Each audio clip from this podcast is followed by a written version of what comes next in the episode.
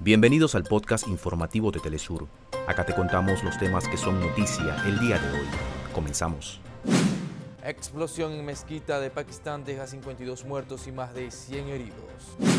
Más de 76.000 son los refugiados carabajíes que se escapan de sus hogares tras la disolución del gobierno armenio en Nagorno-Karabaj. El jueves 28 de septiembre, mujeres de todo el mundo se manifestaron en el Día de Acción Global por el Aborto Legal, Seguro y Accesible. Hasta acá nuestros titulares.